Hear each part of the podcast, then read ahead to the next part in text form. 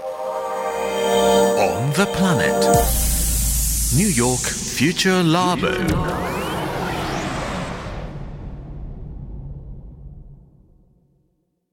綿谷エリナの On the planet。 この時間はニューヨークフューチャーラボミレニアル Z 世代研究所です。こんにちは、シャンシャンです。どうも、メアリです。 Welcome to New York Future Lab 2022。今夜もニューヨーク在住のジャーナリストでミレニアル世代と Z 世代評論家シェリーめぐみさんと電話がつながっています。シェリーさん。エリーさん、こんばんは。こんばんは。エリーさんね。はい。先週アメリカ政府から無料のテストキットの配布がスタートしたって話したじゃないですか。はい。コロナのテストキット。うんうん。ね、1世帯あたり4回分届くっていうで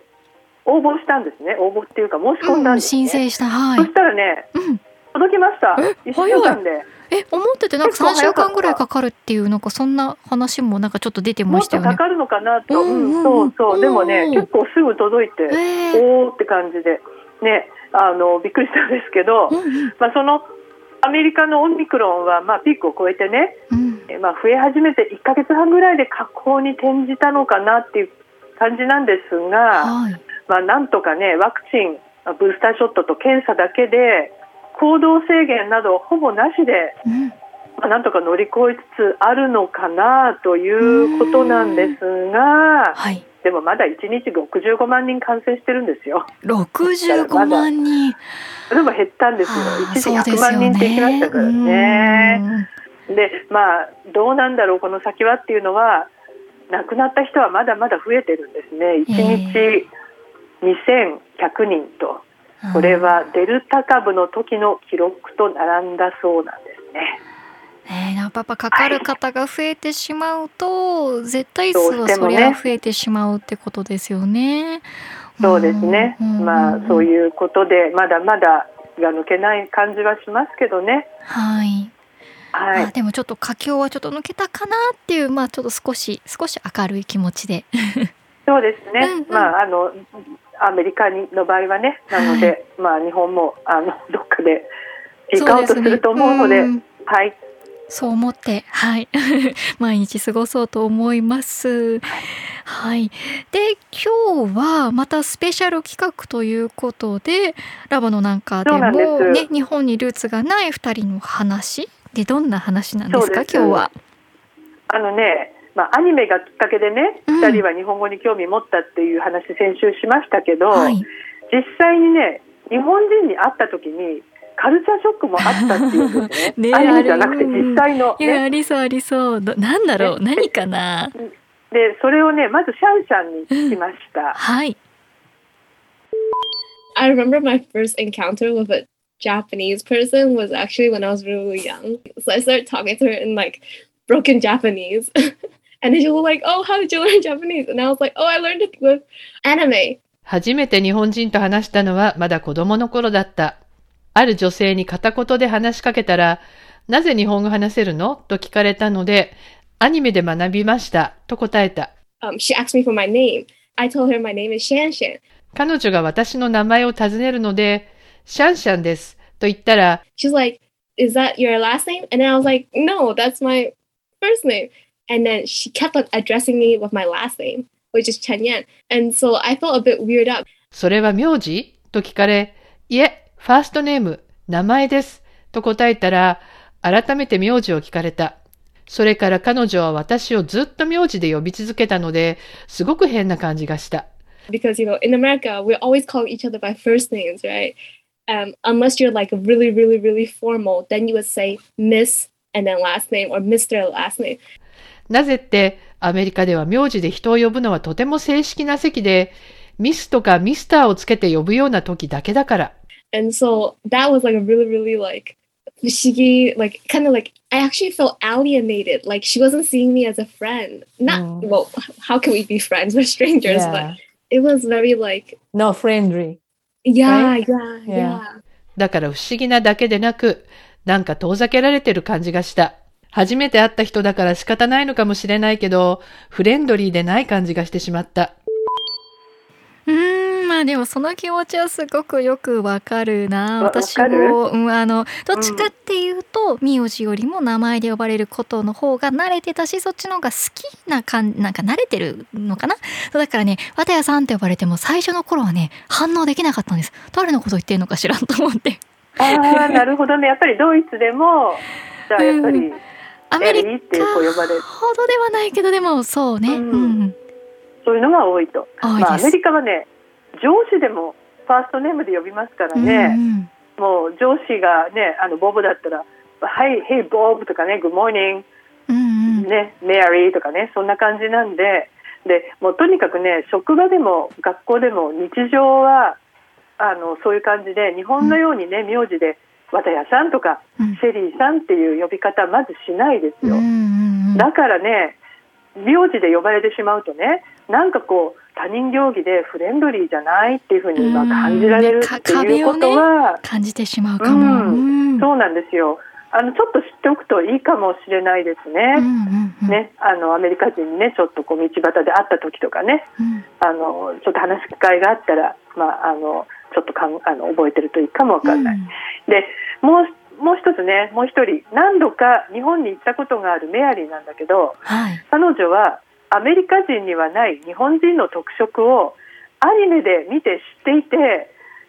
よかったっていう、知っててよかったっていうことがあるそうなんですよ。はい、ちょっと聞いてみてください。Like how Japanese people act on the outside, but they might have different feelings on the inside, kind of. 建前、yeah, that.日本人は外から見える行動とその人が実際感じていることが違う、建前があるということをアニメで学んだ。Like for example, if you had plans and somebody invites you to go do something, you wouldn't flat out refuse. You would say, ちょっと、just a little, can't, ooh, instead of like 断る、例えばその日にもう予定が入っているのに何かに誘われたとき、はっきり断るのではなく、その日はちょっとみたいな言い方をする。Oh, so you try to kindly, politely. なるほど。優しく、礼儀正しくということかな。Right, I think. Instead of just saying no, sorry. I'm not even sorry, just no. 都合が悪い、right? そう、アメリカ人ならごめんね、都合悪くていけないとはっきり言う。いや、アメリカ人はごめんも言わない。ただ都合が悪いって言うだけ。空気を読めないといけないよね。そっか、空気を読むっていうのも日本人独特だよね。それについてシャンシャンはどう思う？ No, if I were to ask you like, hey Mary, do you want to go out on Sunday? And Mary is like, ちょっと I wouldn't think it, that's a straight out no. もし私がメアリー日曜はどう？と聞いて、ちょっとという答えが返ってきても、私にはそれがノーとは思えないけど。そうですね。やっぱりいいえっていう風に断らないのはありますよね。私もね、最初ね、難しいですっていうのがノーだっていうのを理解するまで随分時間かかりました。なるほどね。まあね、ドイツ人もそうかもしれないけど、アメリカ人は都合が悪いときはまあはっきり言うしね。で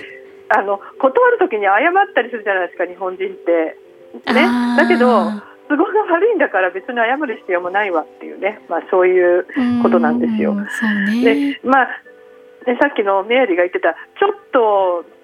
っていうのもこうちょっとの中には日本人にとってはこう脳が含まれてるっていうのも分かるじゃないですか、はいね、まあ、それが空気読んでるっていうふうにこうアメリカ人から見えるわけですよ、ね、だけどアメリカ人にはちょっとっていうのはちょっと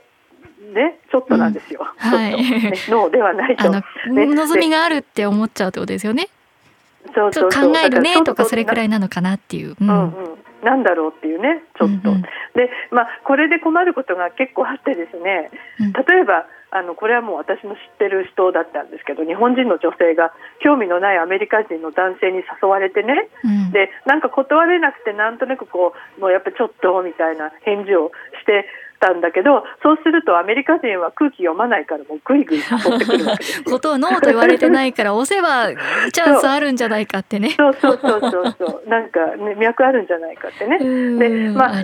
本当にアメリカ人はね、言ったことは基本その言葉通りに、言葉が大事だからね、アメリカ の、はい、英語文化っていうのは、そうですね、言葉通りに受け取るから、はっきり思ってることを言葉にして言わないと、まあ、誤解されることが多いですよね、でそういうことが逆にね、アメリカ人から見るとなんか私に本音を言ってくれてないとかね、なんか友達と思われてないみたいにこう寂しく感じる人もいるし、なんかこう人によってはちょっと日本人こそこそしてるんじゃないってはっきり言わないからね、なんかずるいんじゃないみたいな、そうネガティブに取られちゃうことも